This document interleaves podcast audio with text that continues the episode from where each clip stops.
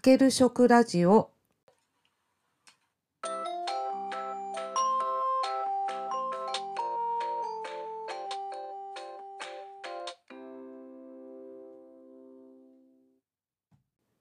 皆さんこんにちは。大阪ホームクッキングの磯部ゆかです。このポッドキャストは30年間大学で食べ物に関する研究と教育に携わってきた元大学教授が食に関するさまざまな話題を一般の方に分かりやすく紹介するラジオ番組です。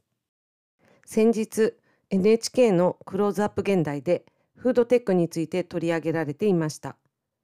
数年前に岡村仁氏監修のフードテック革命を読んでからこの分野についてはとても興味があり大学の授業に宮城大学の石川真一先生をお呼びしてお話を伺ったこともあります。ということで今日のテーマは未来の食フードテックによって作られた食品についてです。フードテックというのはフードとテクノロジーを組み合わせた言葉です。一般的に AI や IoT など最先端のテクノロジーを駆使して食に関する問題を解決し食の可能性を大きく広げていく技術のことを指します。クローズアップ現代で主に取り上げられていたのは動物性食品を使わずに植物性食品で作られた代替食品についてでした。例えば東京渋谷のあるカフェではすべて植物性の食品からできているカレー、ナゲット、オムライスを提供していました。このオムライスにも使われている代替卵は本物の卵の調理性を持たせるためにアーモンドの粉で液体を作り植物から取った黄色い色素を添加し熱で固まる性質を持った凝固剤を加えて作られていました。これでチャーハンを作ったり厚焼き卵を作ったりできるそうです。それから豚骨ラーメンで有名なあるラーメン店では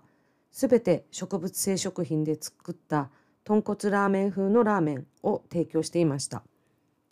スープは大豆由来の濃厚だしで豚骨スープの白く濁ったコクのある風味を出すためにかなり苦労して開発されたようです。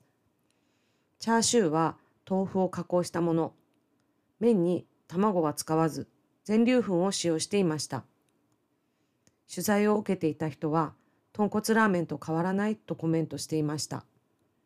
海外の方にラーメンはとても人気があるので、ハラル、ビーガン向けにも提供できるということで、こういうお店は今後増えていきそうです。この他にもコンビニやスーパーマーケットで大豆ミートを使ったお惣菜やお弁当などがかなり多くの種類売られるようになりました。そもそも日本は大豆をタンパク質源として摂取してきたという歴史があり大豆をそのまま食べるだけでなくさまざまな食品に加工してきました小学校の国語の教材に姿を変える大豆という読み物がありますが豆腐厚揚げ、油揚げ、がんもどき、湯葉、味噌、醤油、きな粉など、本当にたくさんの加工食品があります。ただ、現在日本で消費されている大豆の大部分は輸入品で、自給率がとても低いという課題があります。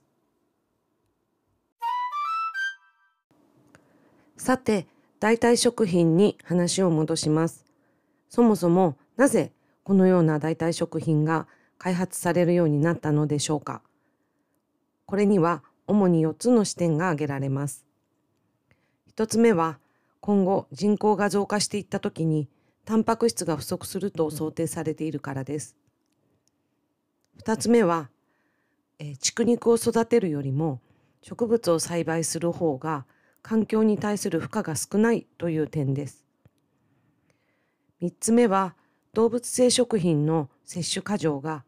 生活習慣病を引き起こすという健康に関する課題です。最後に4つ目は、ビーガンやイスラム教徒といった動物性食品の全部または一部を食べない人たちへの新たな食の選択肢を広げるという点です。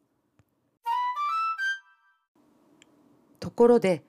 ここまでに紹介した食品以外にもさまざまな代替タンパク質源が研究開発されているのをご存知でしょうか例えば藻類水の中で光合成をする生物ですがこの藻類の中のクロレラはタンパク質をたくさん含むということが知られています。それから昆虫の中にもタンパク質をたくさん含むものがあります。無印良品からコオロギせんべいというお菓子が、えー、販売されていますがこれはこの昆虫を活用したものです。それから微生物を利用した発酵によりタンパク質を生産するという取り組みもあります。最後に細胞培養により食肉を作るという技術が開発されていて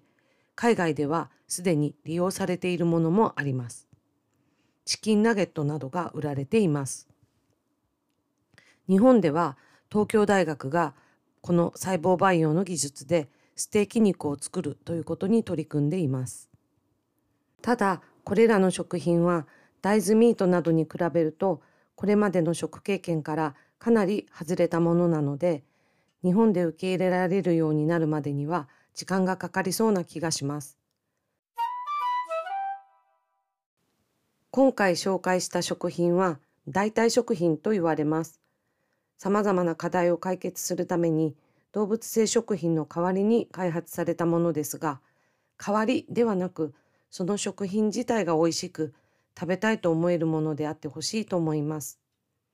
今日はこれで終わりです。最後までお聞きいただきありがとうございました。役に立ったよ、面白かったよという方は、いいねボタンをクリック、チャンネル登録していただけると嬉しいです。それでは次回もよろしくお願いします。